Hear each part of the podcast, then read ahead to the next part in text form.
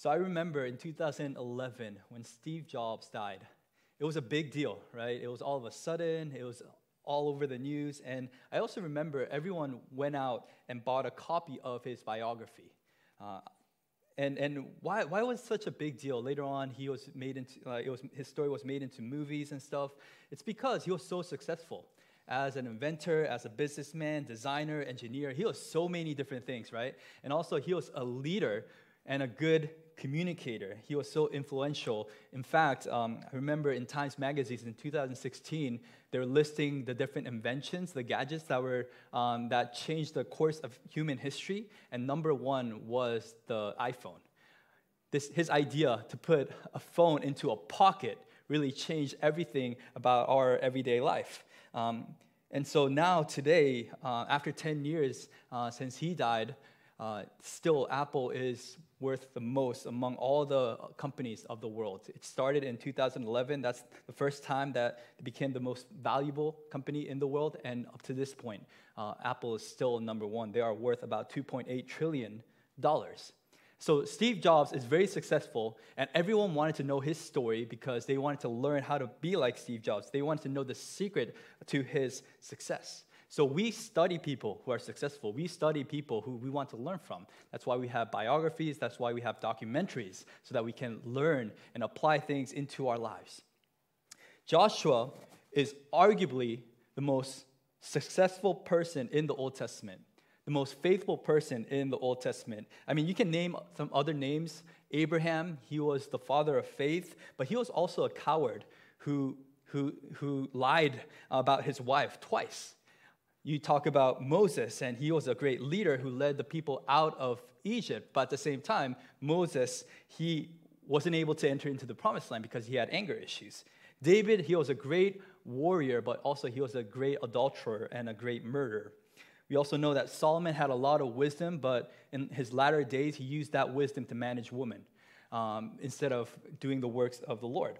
And so we see all these great men and women in history, and the name Joshua definitely stands out because he's the example of steadiness and faithfulness to the Lord. He has been so successful. Not only that, he's been so influential towards the people of God. His experience is unmatched. A lot of times we just look at the book of Joshua, but just remember that his journey started back in Exodus. He started as a slave. His family, his entire family, the nation of Israel, was slave to Egypt. And in the midst of, of, their troubles and trials and, and tribulation, God sends Moses and Joshua, he witnesses the 10 plagues. He witnesses the Passover, the, the death angel passing over his house. He, he experiences that. He sees the Red Sea being parted he also experiences the giving of the law, right? He goes to Mount Sinai and he's under, uh, on, uh, like uh, at the bottom of the mountain, and he sees Moses go up and receive the laws. He sees Moses' face shining as he's coming down. Not only that, he ate manna, bread from heaven, for 40 years. And after all that, he enters into the promised land, and we learned about his story over the past six months the, the crossing of the Jordan, the walls of Jericho, the, all these battles against all the kings uh, in the Canaanites, literally God stopping the solar system to be, give victory to the people of Israel. His experience is unmatched. So he's very successful. He has a lot of experience. So this is the person that you want to listen to, especially when he's sharing his wisdom. And so in today's passage, in chapter 23 and 24, we have the final words of Joshua. After all those years of staying faithful to the Lord, after all those years of success, finally Joshua is at the end of his life. Twice it is mentioned in today's passage, the first two verses, that Joshua is old and well advanced in years. If you go back to Joshua chapter 13, we are told that Joshua was old and advanced in years. Now it says he is well advanced in years. Literally, he, he's, he's about to die. He knows that he, his time is, is, is, is up he knows that he doesn't have a lot of opportunities to speak to his people anymore. And so, what he does is he gathers all the leaders of, of Israel, all the people of Israel, and he gives one final speech. And you would think this speech would be incredible. The speech will be funny, entertaining, uh, something that you never heard before. But what you see is the stuff that he mentions in this chapter today is profound, but so simple. It is so simple. There's nothing new that Joshua says in Joshua 23. And you might be thinking, well, then why do I have to listen to this message if there's nothing new? But I'm so glad that there's nothing new in Joshua 23. Because what Joshua is saying in chapter 23 at the end of his life is this After all these years, it's not that I discovered something new, it's not that I regret something about my life and I wish you would do something different. He says life is actually very simple. The secret to success is actually very simple it's God. It, it's as simple as that at the end of my life, I came to realize that life is not that complicated. I think a lot of times we tend to think that there's a lot of secrets in life where you have to do all these things to make yourself happy, to, to find meaning in life, to, to live a good life. But what Joshua tells us is this no, at the end of the day, there's only one single principle that you have to follow, and that, that is God. Whether you are with God or you're not with God, that determines the outcome of your life. And he reminds us of three simple things about God. Three things that you probably heard before. Number one is this. I encourage you to write this down. Number one, God is a personal God. God is a personal God. Look at verse 2. It says, I am now old and well advanced in years. Verse 3, and you have seen all that the Lord your God has done to all these nations for your sake. For it is the Lord your God who has fought, who has fought for you. So you probably heard, and there's a reason why I read the entire chapter. I mean, I'm not a big fan of reading, but as you are listening to that chapter, what's the phrase that stands out? The Lord your God.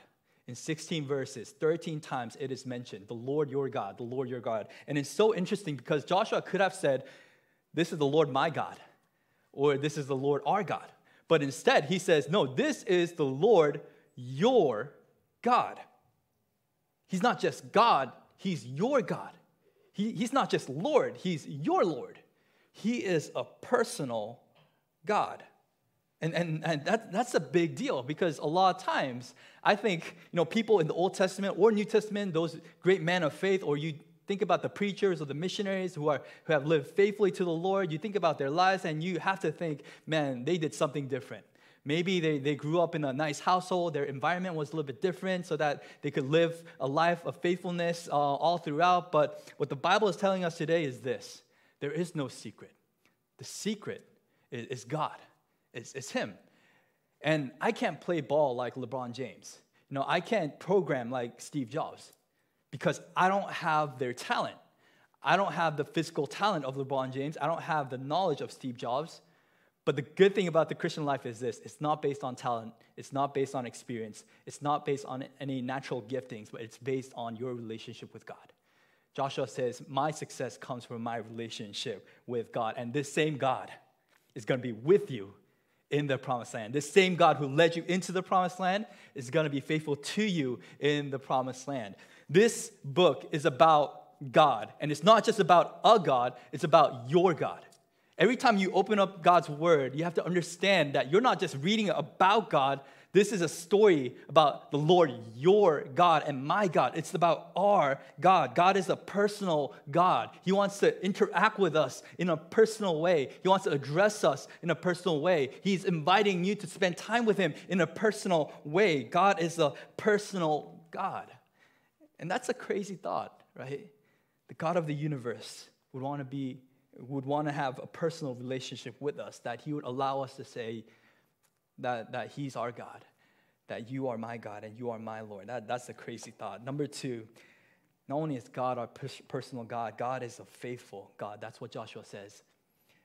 God is a faithful God. Look at verse 4. It says, Behold, I have allotted to you as an inheritance for your tribes those nations that remain, along with all the nations that I have already cut off from the Jordan to the great sea in the west. So Joshua says, There's still some people in the land, there's still some business that, that needs to be done.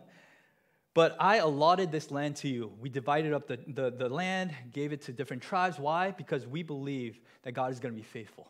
Although the work is un- undone, God is going to be faithful and He's going to be the one who, who fights for you and gives you the, this land at the end of the day. So He's alluding to the faithfulness of God. He says, I'm going to go ahead and divide up this land, although there are people in the land still, because I believe in the faithfulness of God. And you read verse 5 and says this Lord your God will push them back before you and drive them out of your sight, and you shall possess their land, just as the Lord your God promised you. Notice that the Lord your God is going to push them out from your side. So God is going to work for you. He's going to fight for you. And this idea of God fulfilling all his promises, he's going to do just as he promised. That idea is mentioned again in verse 10 and verse 15. The phrase uh, just as promise, that's found in both verses. So the idea is this God says things and he keeps things. He is the promise maker and he's the promise keeper. God is faithful.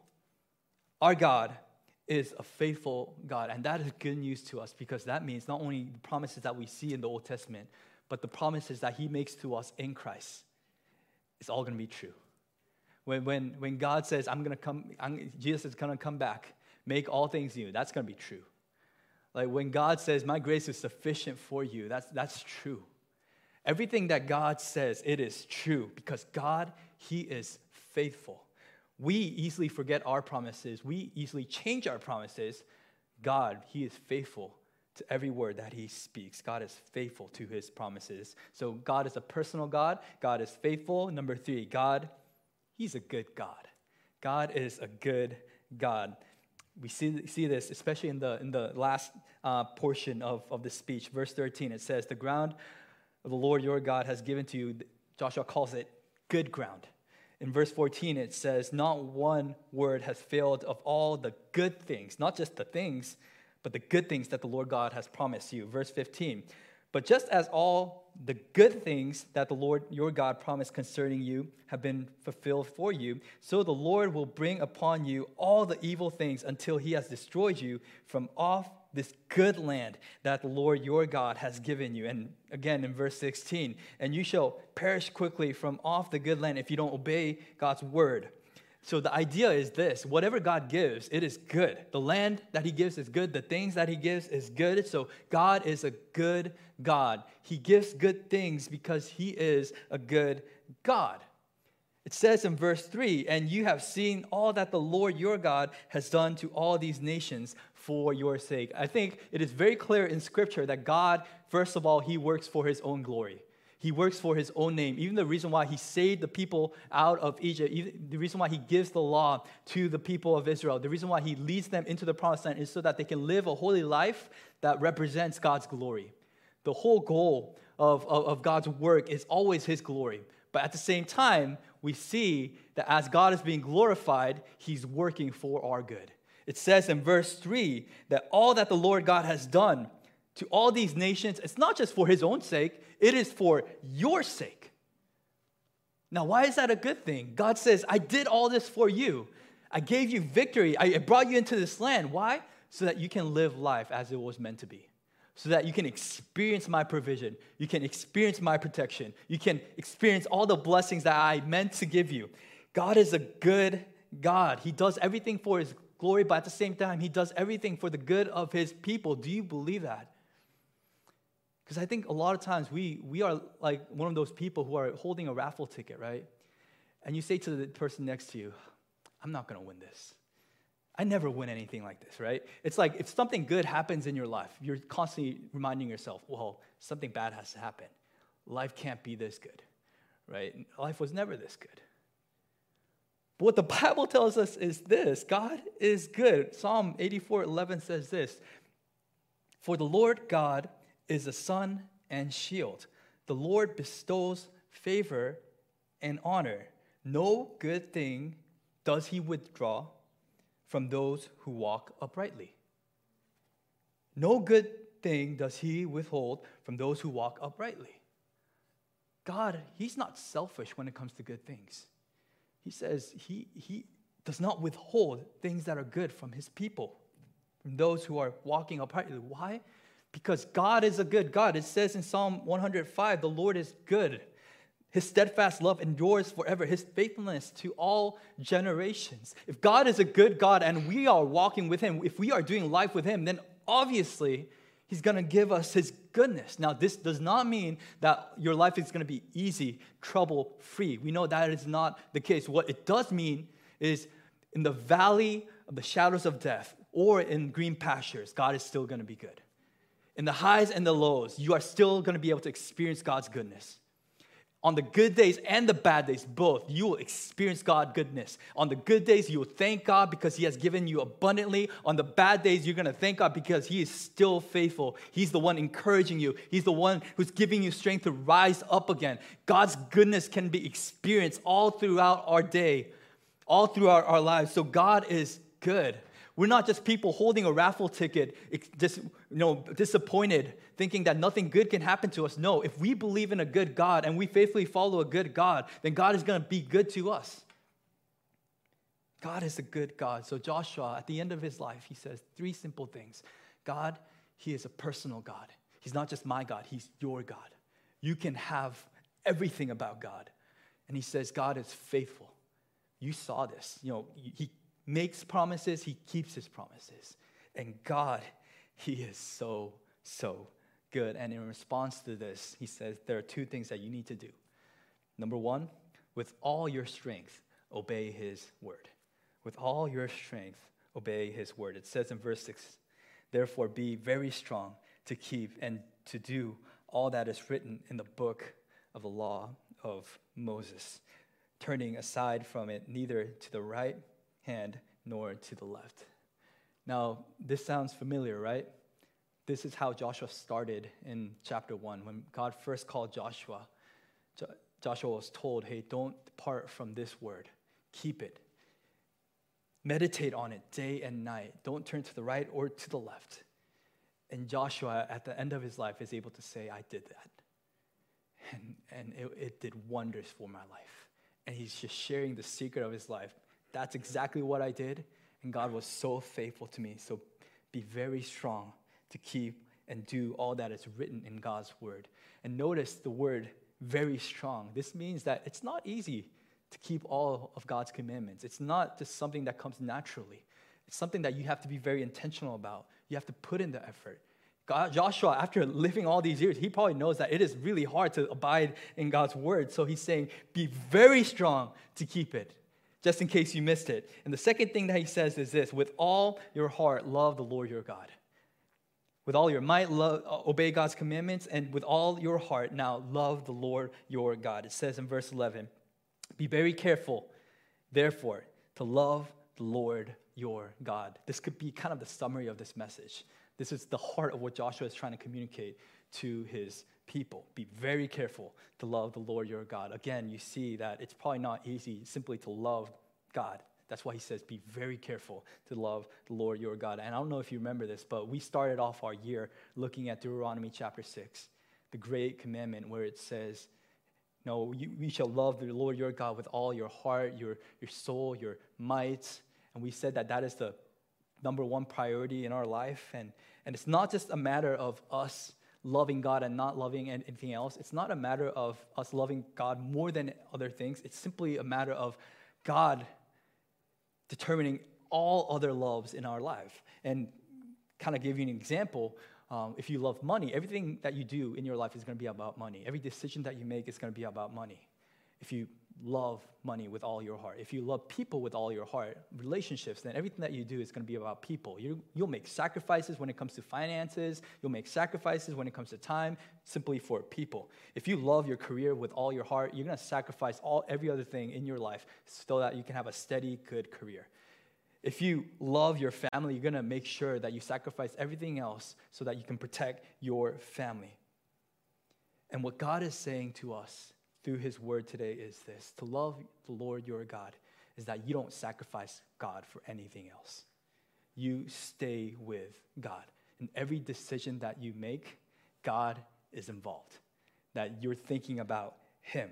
That you don't make sacrifices. You don't even jeopardize your relationship with God. You don't even try to hang out with ungodly things. No, you, you protect your heart, you protect your life. It says in, in verse 12, For if you turn back and cling to the remnant of these nations remaining among you and make marriages with them, so that you associated with them and they with you, know for certain that the Lord your God will no longer drive out these nations before you, but they shall be a snare and a trap to you, a whip to your side, and thorns in your eyes until you perish from off this good ground that the Lord your God has given you. So there's a clear word of warning here. God says, Well, if you walk away, if you don't love the Lord your God with all your heart, what's going to happen is you're going to love other things. The surrounding nations, they're going to come to you and you're going to have these relationships. Now, in the book of Joshua, there's, there's a big deal, of, it was made of a big deal of um, uh, marriage, especially marrying foreign women uh, for the, the people of Israel. But God is not against interracial marriage. Uh, hopefully, you know that. God is against interfaith marriage. What he's simply saying is this I'm not against different people of race coming together. It's the problem when people of God who are trying to follow the Lord marry and associate with people who are not willing to follow the Lord. That's dangerous. What he, that's what he's saying. That is probably a bad idea. He speaks of it in the context of marriage. He speaks of it in the context of community. We're not, it doesn't mean that you don't, you don't just, you just build a wall and don't talk to non-believers. That's not the case. What it's saying is this. You need to make sure you protect your heart, that every encounter that you have with a non-believer is intentional it's not to be like them, it's to be a witness to them, it's to be a blessing to them. And that doesn't mean you try to be, uh, just immerse yourself into their culture. No, you be set apart. You stand your ground and you be different. And until the other person is willing to do that, then you guard your life because if you don't, that person is going to come into your life and contaminate your relationship with the Lord. And we see this in marriage, we see this in community as well. A lot of times in churches, if we don't have meaningful membership, if we don't protect um, the flock, what's going on is, you know, we, if we accept all beliefs, if we simply say, this, from, if I simply say from this pulpit, I respect all beliefs and everything is true, then nothing is true, right? There is no, nothing that brings unity among the, God's people. And what ends up happening is that we are no longer different from the world, we're just like the world. So the church obeys God, loves God, and out of that relationship, we respond to the world. So Joshua says, Love the Lord your God.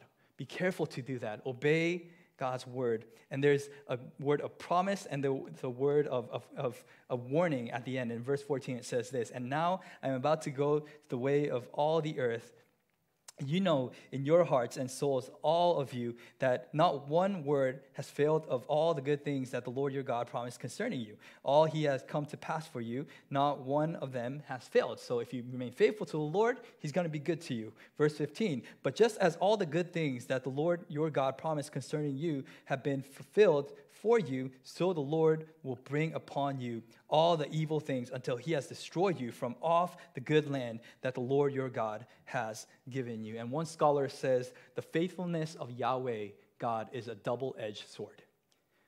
God is good and he is faithful. And that is good news for those who follow God because that means God is going to be faithful to every single promise that he made and God is going to lead his people into a good direction. It's, it's, it's devastating for people who don't follow God because that means God is going to be faithful and judge people. Because He's a good God, He can't just leave evil uh, untouched, that He has to bring just judgment upon evil, that He needs to bring justice upon uh, the wicked people. That, that's how He's good. If you are good, then you, your heart burns against what is evil. And so, God being good, God being faithful, it's a double edged sword. It is good news for His people, it is bad news for those who do not follow him. And so, how are we ought to live in light of this passage? One thing that we have to remember at the end of the day, the land is good, but that's not it. The reason why God led his people into the land is not so that they can just enjoy the land, it's so that they can enjoy the life that God promises. I think this is something that we miss a lot of times. What Joshua is saying is God is good, He's faithful, He's been so good to you guys so far. But remember, this is just the beginning, it's not the end. For us, the promised land on a wide spectrum is, is heaven. It's, it's God's kingdom. One day we will be with God. That's our promised land, right? Until that day, we wait for, for the promise and we faithfully you know, walk with the Lord. On a smaller scale, though, we have different promises, promised lands in our lives. We have different things that we hope for. And I'm not saying these things are bad. It's not bad to hope for good things, especially if you believe in a good God. For some people, the promised land could be a good college, especially for our youth. That would be uh, a promised land. Uh, for some people, it will be a good job. You say, if I just have this job, my life is going to be so much better. For some people, it's going to be marriage. For some people, it's going to be having kids. For some people, it's going to be sending away your kids. They're going to be like, that's going to be my promised land. I finally get to live my life, right? For some people, it's finding a good church. You feel like if I just find the right community, the right church, my land is set. A lot of times we put our hope in things that God provides, the promised land. And I'm not saying those are bad things, but remember, a good job, a good family, a good career, a good church is only given so that you can live a good life before the Lord. That is so important. It's one thing to inherit the promised land, it's another thing to follow the Lord in that promised land. No, Joshua is so unique because he's a, he led a unique generation. They inherit the promised land. His previous generation, the generation of Moses, they did not inherit the promised land because they were afraid to go into the promised land. The next generation, we read in, in, in the book of Judges, chapter 2, that they walked not in the ways of the Lord, but in the ways of evil. Immediately, when Joshua died and the elders who were with Joshua died, they walked away from the Lord. Knowing all this, experiencing all this, seeing the highs and the lows of the people of Israel, Joshua comes to this conclusion and he's saying this God is good, He is faithful, He is personal. And because of that, in light of that, we need to make sure we trust Him with all our hearts. And we can do that because God is good. We can love Him with all our heart. We can obey Him with all our might. Why? Because He is good and faithful, and He is a personal God. He is going to lead us to the very end. And the same promise is given to believers in the New Testament. We read about this in John 14, 12. Jesus, He He's the greater Joshua. We talked about this before. And he says this Truly, truly, I say to you, whoever believes in me will also do works that I do, and greater works than these will he do, because I am going to the Father. Did you hear that? Jesus says, Not only are people following me, they're going to do the works that I did, but they're going to do greater works than me. How is that possible? Like that, that verse bothers me. Like, how can you top Jesus? Like, and the secret is in Matthew 28 when Jesus says, All authority in heaven and on earth is given to me, and therefore go make disciples of all nations, baptize them in the name of the Father, Son, and the Holy Spirit, teach them all to obey all that I've commanded you, and remember to the end of the age, I am with you. That's the secret. What Joshua says to the people of God is this the authority is not from me, but it's from above. And because you have that authority, as long as you are walking faithfully with God, you're going to be okay. You're going to do the works of God. In the same way, Jesus says, although I'm going, you're going to do greater things. And that, in a sense, is true. Jesus, he handled 12 people.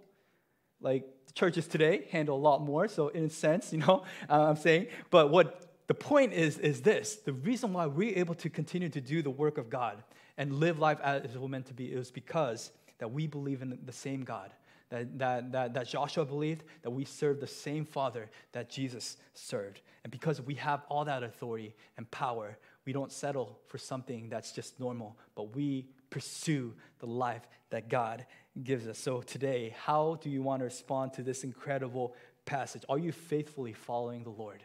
Remember that the Lord is good, He is faithful, and He's your God. Let's pray.